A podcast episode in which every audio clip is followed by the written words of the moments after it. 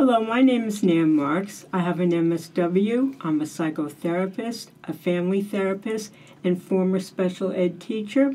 You could say my entire career life has been about the healing arts. That's why I'm so interested in such issues as seniors being disconnected with the world. We know that there is no simple solution for this issue for older adults. For example, today I will interview Philomena.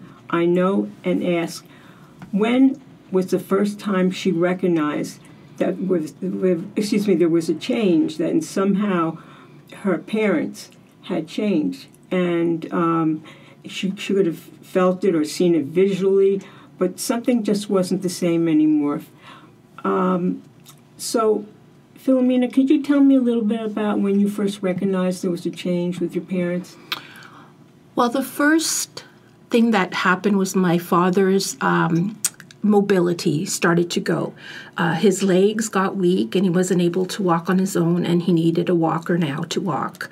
And um, his other sensory, uh, like his touch and feel, he, he, he just um, had neurological uh, damage. So it uh, became hard for him to do anything for himself, so now my mother is basically taking care of him and doing almost everything for him. So that was a big change.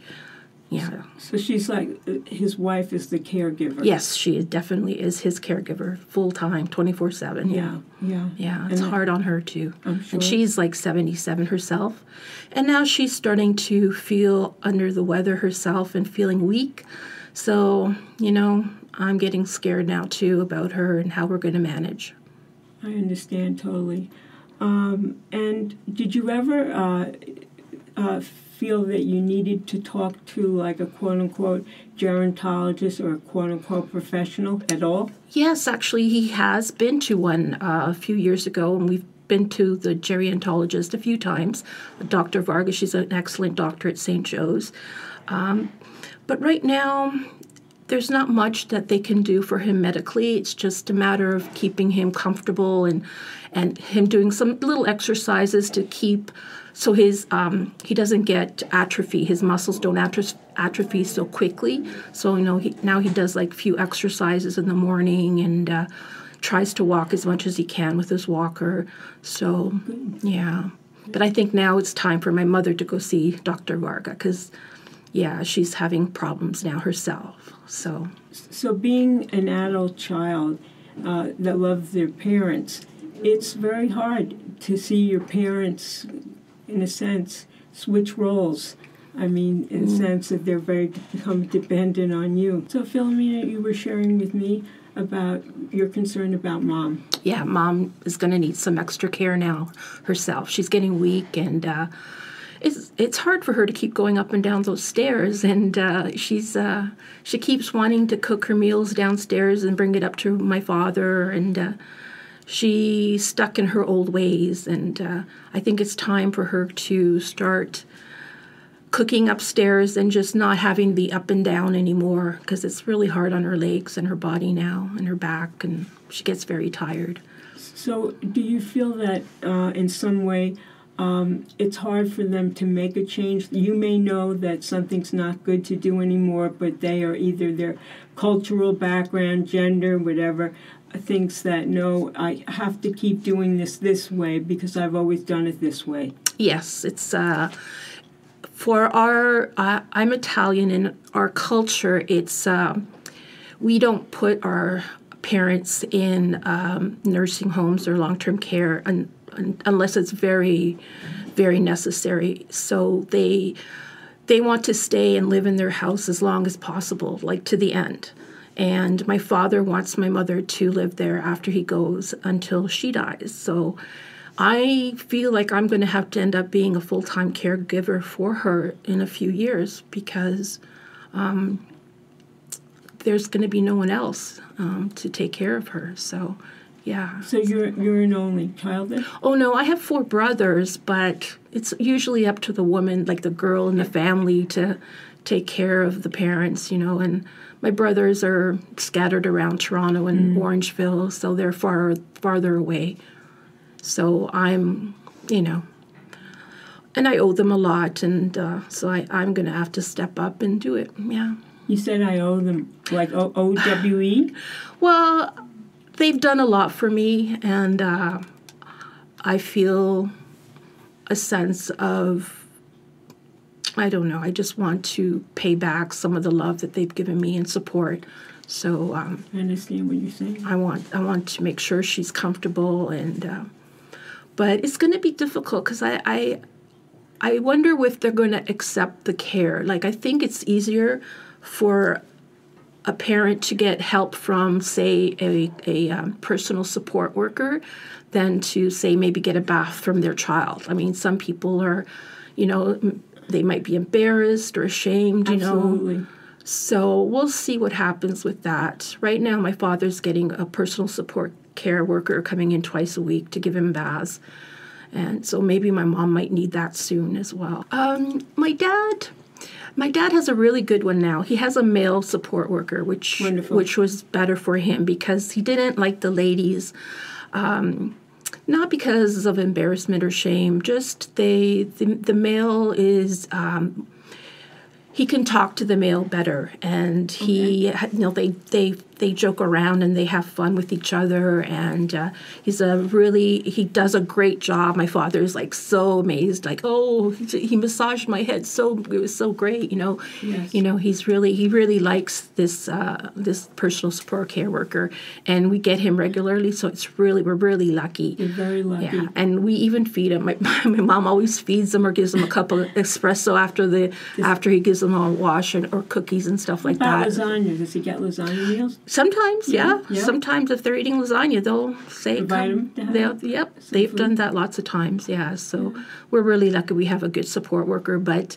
unfortunately it's hard to get, you know, it's uh, the government and stuff yeah, and qualifying, that. you know. Sometimes some people don't qualify and they really need it, yeah. It, It can be very stressful for the yeah. family and very stressful for um, uh, for the workers, too. Yeah, it's that a hard job. Help, it's a very hard job. Mm-hmm. There's no doubt. Yes. They, There's no doubt in my yeah. mind. So it's really good to find a good person who is conscientious, does a good job, and cares about what he does, you know. And I, I watch them, you know, from the... Uh, Uh, retirement home that I live in, and I watch what has come in over the years, and I've seen seen people like, for example, men uh, that are just fantastic caregivers mm-hmm. more than the women. Yes. And it's a better fit for the men, mm-hmm. and even they're, they're doing okay with the women, but um, they're really, uh, they're kind of like taller, stronger, yeah. whatever, and uh, sometimes it works better. When you think of this stereotype that only women are the caregivers, I've seen amazing uh, personal care workers that are men. Yeah. And um, they th they think it's a calling. They, it's not. You just have a job to love what you do. Yeah. It has to be something you enjoy doing, and uh, or else, you know, you don't get good care. The patient does not get good care, so it's important to get a good personal support worker. And. Um, You know, there was uh, in in the in the uh, research. It shows that what do aging parents want more than most, and what came out over and over again, both genders, personal relationships with people they care about, mm-hmm. and it yeah. was true for both genders. Do you think that's true within with is it important for if you, you see both parents? Do you think that this whole thing of like your mom has a daughter, uh, mm-hmm. you, uh, do you think your dad feels the same way which, about his, his kids, you, your brothers, to have personal relationships with? Or is it different? It's different. Yeah, my, it's different. My father, in, their gener in his culture, they're just a little bit more cold, like not as affectionate. So it's harder for them to reach out to their children and ask for help. So it's hard. Sometimes you don't know things are um, that might be going on, especially mentally with their health. If they're depressed or they don't share it and they won't talk to someone, then that can be a real problem. Yeah. In terms of cognitive, um, how? Let's start with Dad first. Cognitively, how would you describe him? He has the memory of an elephant. He still will remember anything okay. from years and years ago. His memory is still really, really good. Long-term memory. Yeah. Unfortunately, he always remembers the bad stuff that you've done. Okay. So, so he remembers yeah. Okay. Yeah. So, no, no. I, sti- right now, we're lucky that um, he has all his faculties. And uh, I know it's hard because I have an uncle who is suffering from dementia and mm. possibly Alzheimer's. We don't know yet.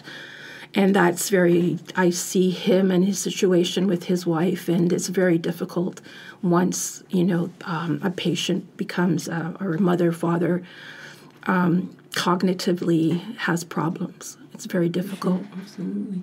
And how about Mom? Mom is still good. Yeah, she still has all her faculties. Yeah, she's still, she's still good. Yeah. Does she ever, um, I, I mean, I've never met Mom, but does she ever give you advice like, Philomena, you should do this or that? You shouldn't, you know, the kind of stuff that Mom says. Oh, like. Yes. I, I'm still, I'm fifty-three years old, and she's still trying, trying to, uh, you know, give me advice. And uh, but it comes from the heart. She just wants Absolutely. To make sure that I go on a good track and that I'm taken care of. So, So she's still caring about you. Oh, yeah. Yeah, they're still they they've they've chart, charted my future. I mean, they've made sure that as I'm growing older, that I'm taken care of. Mm-hmm. So they've already like purchased a plot for me to be buried in. You know, wow. So that's unusual. At some cultures, that's unusual. But um, because of my work situation and my disability and not being able to work so much. Um, They want to make sure that I'll have a place to go when I die. So amazing. Yeah, that's, yeah, that's very. It's a. It's a great thing that they did. Yeah. So they they still take care of me. You know, parents always take care of their kids, even when they get older. Yeah. A lot, a lot of them seem to be that way. Um, have they shown any interest in terms of anything like crafts?